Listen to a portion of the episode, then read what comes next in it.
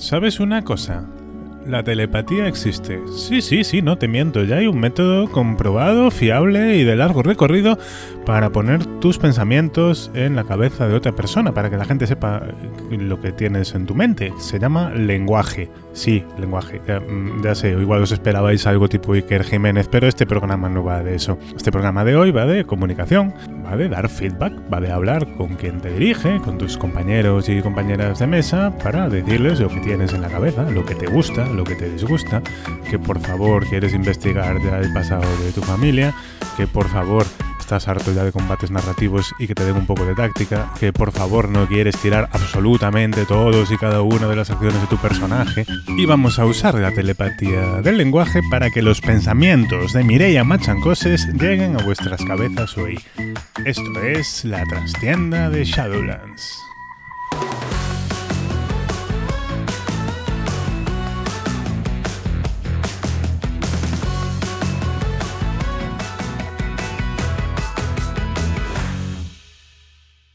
Muy buenas, bienvenidas, bienvenidos a la trastienda de Shadowlands, este rinconcito, ya sabéis, al fondo, a la izquierda, la editorial, y esta vez eh, lo que siento sobre mí con fuerza e intensidad es la mirada de la gorgona, porque hoy ha venido a vernos Mireia Machancoses. ¿Qué tal, Mireia? ¿Cómo estás? Buenas, pues nada, encantadísima de estar aquí. Muy bien, voy a presentar a Mireia. Bueno, pues si cometéis el error de no conocerla, pero si es así, pues para hacer el programa e id a buscar inmediatamente el blog de la mirada de la Gorgona. Mireia es autora de varios juegos, aventuras, de los que destacaría Sección Oculta para el Sistema Impulso, con su editorial Sugar. Y además eh, nos comparte sus reflexiones y sus ideas, teoría rolera bien entendida, en su blog desde hace tiempo y muy pronto en el libro Abremos de Rol en esta sombría casa. Además es historiadora, friki mami y buena gente en general. ¿Me dejo algo? ¿Te dejas algo? No sé, estoy en tantos fregados que a veces la gente se deja cosas y no, no me doy ni cuenta, no sé. Sí, organizo roles en vivo también por ahí. Las diseña, por favor, venid a las diseñas si no os habéis apuntado todavía, que son las jornadas de diseño de juegos de rol y todo, todo fregado que, que podáis imaginaros, allá andamos. Muy bien, entre otros fregados, este pequeñito rato que le quito para el podcast. ¿Y, de qué vamos a hablar hoy? Ya sabéis que a mí me gustan siempre los temas um, tangenciales y bueno, esto en realidad ya um, lo ha tratado Mireia en un artículo de, su blog, pero bueno, que eso lo podía decir de casi todos los temas que se me ocurrían para hablar contigo, así que he cogido este porque le podemos sacar aquí una vuelta, ¿no? Que es el feedback, la retroalimentación tras las partidas. Este momento, pues, en el que terminas y preguntas ¿qué tal? Y la gente te dice ¿qué tal? y los métodos que tenemos para facilitarlo. Métodos que no acaban en estrellas y deseos. Y este es el, tema del programa, ¿verdad?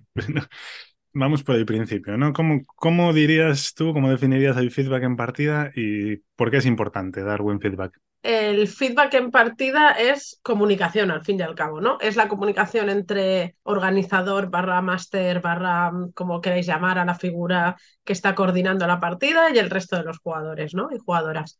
Y es imprescindible que vaya también en ambas direcciones, ¿no? Porque está bien como director de juego saber lo que quieren de nosotros los jugadores, pero también está bien saber tú como director de juego, ¿no?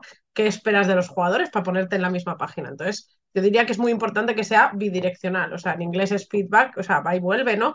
Eh, así que por eso lo traduje, creo que en el blog, si no recuerdo mal, como retroalimentaciones. Sí, muy importante que vayan las dos direcciones, ¿no? Y a veces nos olvidamos un montón que el director de juego, pues es otro jugador que también tiene sus necesidades y que también tiene que no solo adaptarse a todo el mundo, sino conseguir una comunicación y un, y una rotación.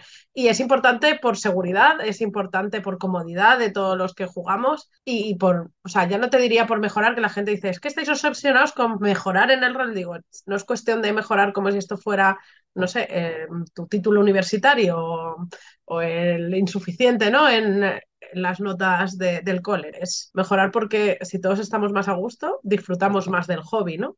Y yo creo que de ahí viene lo de mejorar, ¿no? De, de que nos obsesionemos con, Buah, tenemos que ser superestrellas del rol. No, es tenemos que jugar lo más a gusto posible, tenemos que conocernos, tenemos que conocer a las personas con las que jugamos, ¿no? Es importante recalcar eso, ¿no? Que puedes pedir feedback, aunque esto no sea el testeo de la próxima aventura que vas a publicar, con la cual vas a cambiar el panorama de rol en España. No, es una forma de conocerte mejor en, en la gente con la que juegas, ¿no? Saber que a Menganita no le gusta el romance, a fulanito le aburren los combates y que los agilices o que le des un papel muy claro, ¿no? O, o al revés, que por favor, si te tiro un gancho de aventura a la cara como director de juego, por favor no, no me lo rechaces porque me matas, ¿vale? por decir así lo que me viene a la cabeza. ¿no? Como pasa muchas veces, ¿no? Ya nos diré esto, es una práctica que más o menos se hace de forma natural. Y lo que pasa es que ponerle nombre e identificarla ayuda a que no se nos pase o a darle la importancia que merece o a sistematizarla un poco. Porque mm, en, en su formato clásico, que es a charla pues partida, oye, ¿qué tal? ¿Qué os ha gustado? Contadme. Efectivamente, ¿no? El clásico de, bueno, ¿y qué tal? ¿Bien? ¿Todo guay? Eso ya es pedir feedback. Lo que pasa es que estructurarlo nos permite como sacarle un poco más de jugo, que si no a veces la, pregunta así a tocateja, pues si tienes confianza a veces funciona, si no tienes a veces pues la gente te dice, eh, bla, y no, y escurre un poco el bulto. Y también porque creo que todos tenemos miedo a incomodar a las otras personas, que creo es una de las cosas más delicadas, ¿no? Con el tema de feedback, cómo pedir feedback y cómo dar feedback sin resultar ofensivo, que hay veces que dices, bueno, que podéis darlo con un poco más de amor, ¿no? Hacia, hacia el organizador, sobre todo cuando va en esa dirección y especialmente en rol en vivo yo lo he visto mucho de, toma, aquí todo, todo lo que has fallado, el día después de que hayas hecho un evento de 48 36 horas que estás muerto y te llega un email con todos los pequeños fallos que has sacado y dices, igual de aquí una semana te lo agradezco en el alma, pero hoy me has destruido mentalmente. Dímelo con amor, ¿no? De, Buah, me ha gustado mucho, gracias por el esfuerzo, te mando esto.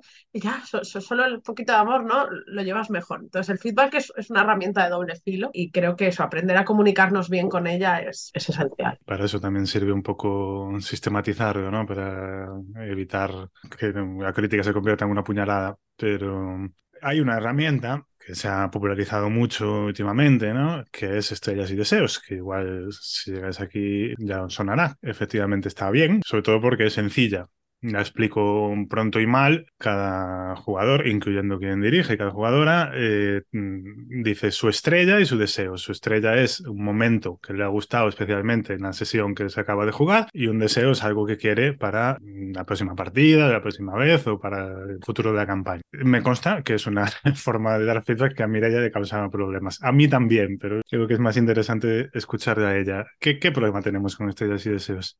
Yo la odio con estrellas y deseo. No, le veo, le veo su utilidad, ¿eh? y entiendo por qué las mesas lo gastan. Pero creo que es una herramienta que es muy peligrosa. Es muy peligrosa porque por dos motivos. Por un lado, porque el poner una estrella a algo, sobre todo si limitas a dar una estrella, hay gente que la hace diciendo una estrella a cada uno de los de la partida, ¿no? Y ahí pues lo limas un poco digamos que estás haciendo un mecanismo de, sí, de refuerzo positivo, pero que también deja a la gente fuera. Si de repente pasa toda la ronda y dices, y de mí no han dicho nada bueno esta sesión, te puede hundir. Y luego, porque a veces pedir y la manera de pedir tan así puede resultar un poco violenta. Y luego porque las personas que tenemos ansiedad, entre las que me incluyo, llevamos muy, muy mal esto. ¿Por qué? Yo me dicen, da tu estrella, y en mi cabeza hay 500 situaciones y 200.000 en las que he ofendido a alguien al, al, dar el feedback de esta manera pública y, y, así, ¿no? Es como de, y si ahora destaco esta escena que me ha gustado, pero no esta otra que también, igual a esta persona le molesta que no haya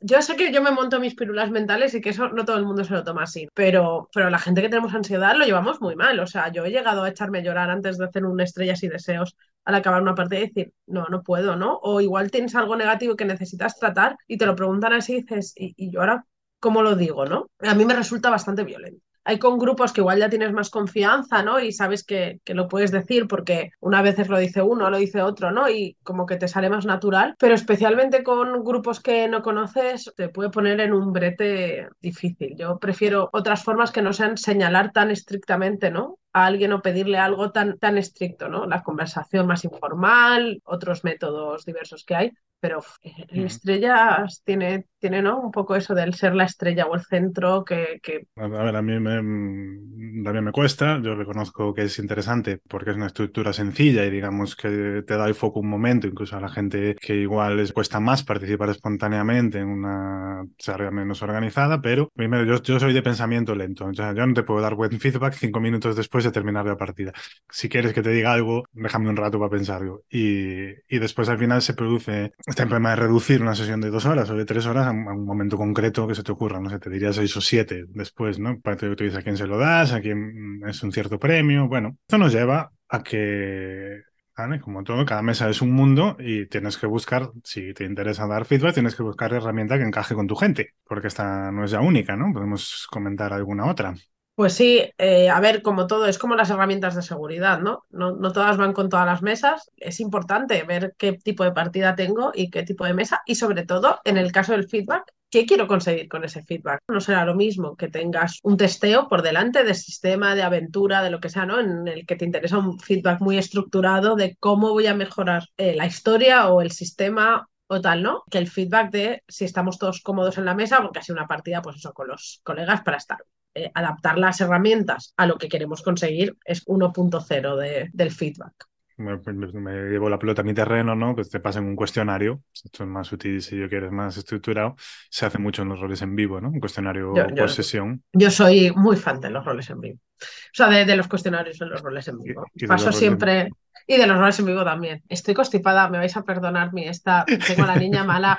Ya, ya os lo di cuento yo así para que veáis que si se me va, pues eh, que hago no lo que pasa, No pasa nada. Aquí estás en tu casa y aquí no, no, no, nos ve nadie, solo nos escuchan algunos. No nos escuchan, pero para los que nos escuchen, que sepáis que hay motivos para que esté así de, de dispersa. Eh, que sí, los cuestionarios hechos para mí son una herramienta fundamental. Y creo que cuando buscamos un feedback para mejora de la partida directamente, por ejemplo, de una aventura, de un testeo ya más estructurado, son esenciales. ¿Por qué? Por lo que tú has dicho antes, cuando te digo a, a toca tejada, un deseo en una estrella, no te has parado a pensar. Estás acabando la sesión, no has dejado que la sesión te cale. Hay muchas veces que algo te incomoda al final de la sesión y no acabas de saber por qué. O al revés, de esto me ha molado, pero ¿qué ha sido lo que me ha molado tanto? El tener un rato para pensar hace que cuando si te llega un cuestionario dos o tres días después, buah, sí, ahora, ahora que, que la partida no está sentada en mi mente. Esto, esta fue la clave, ¿no? Me siento y pienso, reflexiono sobre las preguntas con un poco de calma y para mí eso lo hace muy superior a, pedir feedback a tocateja después. Pero yo entiendo que si estás jugando con tus colegas un módulo cualquiera que, tal, una partida así más informal, no te vas a currar un, cuestionario de Google Forms de 18 páginas. Vamos a entendernos.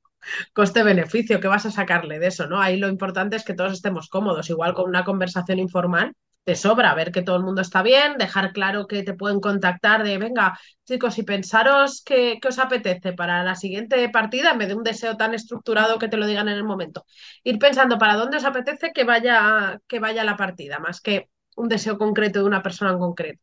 Y los que no te lo digan ahí, decirles, mira, tenéis todas las semanas y jugáis semanalmente. Para ir diciéndome qué os apetece que le pase a tu personaje o para dónde vamos a tirar. Y tú ya como organizador, de una manera más informal, recoges eso y así que tiene más problemas de dar el feedback en ese momento, sabe que tiene el canal ¿no? abierto para hacerlo. Eh, que a veces cuando intentamos estructurar mucho las cosas no siempre funciona con, con todo el mundo, ¿no? Puede hacer, bueno, casi como, bueno, lo pensás esta semana y me mandáis un audio o mm, cuando diriges, ¿no? Tienes claro que empieza a llegar la, la, subtrama en la campaña que tiene que ver con el personaje del brujo y escribes, oye, Paco, tú que llevas el brujo, vamos a volver a tu pueblo, ¿qué te apetece ver? Me lo dices estos días. Correcto, he pensado que voy a putearte un poco con el tema. Todo bien, sigue ok, porque la sesión cero no acaba en la sesión cero, que eso es una cosa que digo mucho, ¿no? La comunicación, no siempre, aunque hayáis hablado, pues esto vamos a hacerlo muy dramático y voy a sacar tu pasado. Igual cuando llegáis a ese punto de la campaña, a la persona no le apetece tener movidas familiares porque acaba de tener algo personal. Entonces, volver a chequear de, oye, sigue estando todo bien que, que esto, que lo que tú dices, ¿no? Que volvemos a tu pueblo y va a salir la trama de la que hablamos. ¿Sigue todo bien? Ayuda mucho, ¿no? A, tener una conversación pues más fluida. Sí, o, oye, me venía bien que en el siguiente tema apareciera un interés romántico, te encaja, ¿no? O, al, revés, escribe, escribe a quien te dirige y dile, oye, me apetecía explorar esta parte. Sí, o salió este PNJ, te intenté tirar el gancho, no te diste cuenta, todo bien, te apetece que lo exploremos, ¿no? Y lo dejas ahí, pero también, al contrario, estamos hablando mucho de tú como organizador o como máster, ¿no? Preguntarle a tus jugadores, pero pide tus necesidades también como orga, lo que hemos dicho antes, ¿no? De, oye chicos, que os estoy tirando ganchos y no cogéis ni uno. ¿No los estáis viendo? ¿O es que no os apetece jugar esto? O por fin, cogérmelos, que, que de verdad que tengo una historia aquí. Yo que sé, que, que a veces nos olvidamos de que el organizador es una persona. El máster también tiene sus necesidades, también ha venido a pasárselo bien. Tengo por ahí también publicado un decálogo para cuidar a tu organizador, que está pensado mucho para los roles en vivo, pero a veces aplica a la mesa también. Estás dando una historia, estás poniendo muchas veces más de tu parte en horas de trabajo, en preparación, que, que otros no tienes una responsabilidad y que te cuiden y te digan no solo lo malo, puedes abrirle al, al máster y decir, joder, tío, cómo me moló, cómo interpretaste a este personaje, ¿no? No solo qué necesito o, o qué quiero de ti, ¿no? Que a veces es como pedir, pedir, pedir, sino Ey, abre esa misma conversación, mándale un audio de cinco minutos de he estado pensando en la partida de ayer. Joder, cómo moló cuando nos tendiste la emboscada de tal, el malo lo interpretaste, que no veas, tengo su voz en la cabeza. ¿Por qué? Porque a veces si no, solo te quedas con la parte de y me gustaría que hubiera habido ahí tema. Dice, ya, pero y todo lo otro estuvo mal. No, no, el otro igual estuvo cojonudo, pero nadie te lo ha dicho. Sí, sí, bueno, que, no lo hemos dicho a las caras y también creo que es importante. Si el feedback también es por las cosas buenas. También si te, eso, te ha encantado el PNJ, te ha gustado la música de la partida, te ha gustado la escena de acción o cómo ha descrito eh, la cultura de los hombres topo de no sé dónde, díselo, que es una forma de decir, oye, quiero más de esta mierda, ¿no?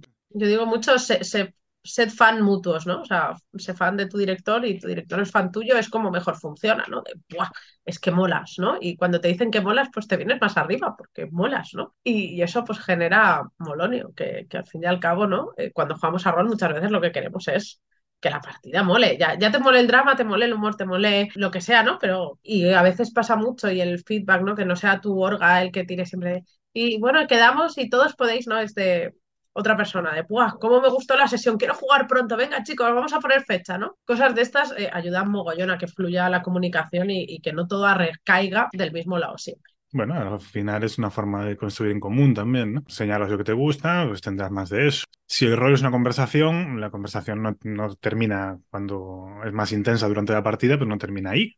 Puedes seguir comentando lo que quieres antes y después.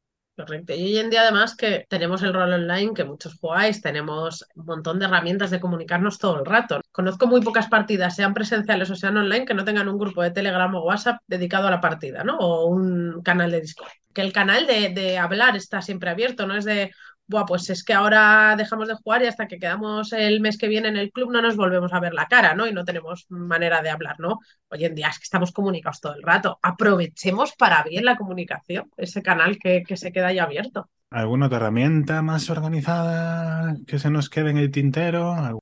Hay muchas más herramientas, sobre todo cuando estás testeando profesionalmente, puedes tener cuestionarios no online, o sea, de, contestarlo en plan Google Forms, sino unas preguntas que en, vivo a veces las llamamos de debriefing, ¿no? De, acabar la, lo que la misión, una misión militar sería el ver cómo ha ido, ¿no? Pero unas preguntas mucho más estructuradas porque la conversación informal está bien, pero tú puedes tener un listado. ¿Qué os ha parecido esto? ¿Qué os ha parecido eh, la mecánica de cordura? Por ejemplo, ¿no? Si tú estás testeando un, juego tipo chuloide. Eh, ¿Creéis que, que está, os ha resultado incómoda, os ha salido natural? El tener unas preguntas cuando ya estás en un testeo estructurado o profesional o semiprofesional, vamos a llamarlo así, que, en el rol a veces pues hacemos lo que podemos, pero el tener unas preguntas de feedback en esa conversación de después sin necesidad de unas estrellas o deseos es una manera de recoger ese feedback de una manera muchísimo más concreta, ¿no? Y sobre todo recordarles a tus jugadores qué ha ido pasando o qué te interesa recoger, ¿no? Porque a veces si no lo que tú dices, y acabamos de acabar y, llevas allí el jaleo y tu personaje y no caes. Sin embargo, si alguien te dice, oye, en tal escena cuando jugamos esto, ¿os pareció que teníais suficientes opciones? ¿Os visteis muy encerrados? Ya recuerdas la escena y puedes darle un feedback sobre lo que él necesita saber, ¿no? De cómo fluye la historia. Y para mí eso es imprescindible porque en rol, pues eso, cuando vamos al testeo profesional, somos muy poco profesionales porque, bueno, es lo que hay. muchos, es verdad, muchos escritores, pues no nos podemos dedicar a ello a tiempo completo, eh, no hay unas estructuras como en videojuegos, ¿no? De que está muy establecido, los testers externos, como pasa a las fases, ¿no? Aquí no. Eh, pero ser lo más estructuras posibles dentro de lo que nos permiten las posibilidades del formato ayuda bastante. Al menos yo lo encuentro aparte de eso, de, unas preguntas estructuradas al final, no lo sé, porque me podría haber releído mi propio artículo sobre feedback. Igual me acordaba de alguna cosa extra, pero sorpresa no lo he hecho. Pero bueno, si no, que os lo leéis y lo descubrís que está muy bien. Correcto. Venís y me decís, no, no te acuerdas de lo que escribes y yo os diré, correcto. Es interesante preguntar sobre mecánicas también, creo yo, aunque no estés testeando nada, ¿vale? Pues suelo hacerlo, ¿no? Porque mm, hay gente que disfruta y me incluyo mucho, ¿no? Bueno, explorar las mecánicas de, cada juego y hay gente que no. Y, oye, eh, a lo mejor puedes pasar toda una campaña sin usar las reglas de persecución para nada, si las pruebas la primera vez y resulta que a la mitad del grupo lo repilan, ¿no? Por decirlo. Poner un clásico, yo creo que las reglas de persecución y las de presa son siempre las que más debate generan en todos los juegos habidos y por haber. oye, ¿os gusta este grado de granularidad? Eh, no. Más de tres turnos de combate está bien, no. las persecuciones son una cosa, ¿eh? A resolver. mecánicamente, es verdad que, que, tienen su tela. Sí, yo soy muy, muy más carreras, como dice Nacho, ¿no? Pero a mí me gustan mucho cómo están hechas en Table Shooters y cómo están hechas en Savage Worlds. Pero reconozco que sobre todo estas últimas son un gusto peculiar. No tienen por qué encajar a todo el mundo. Las de, las de Savage, las de Savage sí que las he probado. Shooters no he jugado aún. Alguien me puede invitar a una partida. Yo os lo dejo aquí, aquí en directo. Últimamente es algo de compartir en todos los programas, pero todo es negociar agendas. No, no, no, no, es a ti, no es a ti. Yo lo dejo ahí abierto, ¿eh? que yo sé que me oyen. Yo estoy por el grupo de Shadowlands. Me podéis invitar a una partida. Venga, no te pongo aquí en un brete, no. sido voluntarios así, en, genérico. Pues me han hablado muy bien del juego y aún no he podido probar. Pues a mí me gusta mucho, pero bueno, es mi rollo, ¿eh? o sea, es, de veo de aventuras me, me mucho. Entonces, si te va esa dinámica, es un juego. a, mí, me encanta. yo soy muy fan del TV europeo. Seguramente te guste. Pero bueno, yendo al caso, ¿no? Entonces, de Sabbats eh, son de poner cartas sobre la mesa, es casi un minijuego dentro del juego.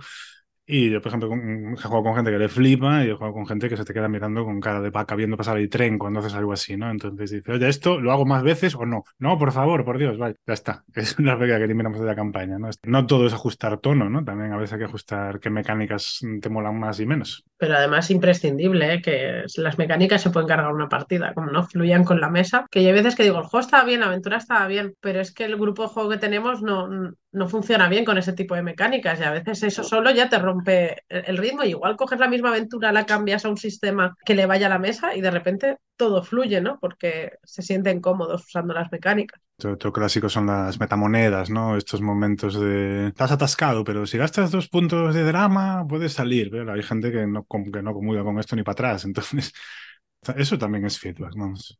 Yo creo que es el momento de hacer un, un resumencillo, ¿no? De... ¿Cómo lo resumirías en una frase? Pues el feedback es importante para que todos nos sintamos cómodos jugando. Posible resumir mejor. Os dejamos con ganas un poquito de más. Si queréis seguir charlando del tema, ya sabéis que nos podéis buscar en Telegram en charlas de Shadowlands, que ahí se charla siempre mucho de todo. Un placer tenerte por aquí, Mirella. Gracias de nuevo. A ti. Y ya sabéis, el juego es importante, el feedback es importante, pero nunca tan importante como la gente con la que juegas. Hasta aquí la trastienda de hoy. Si queréis, nos escuchamos la semana que viene. Adiós.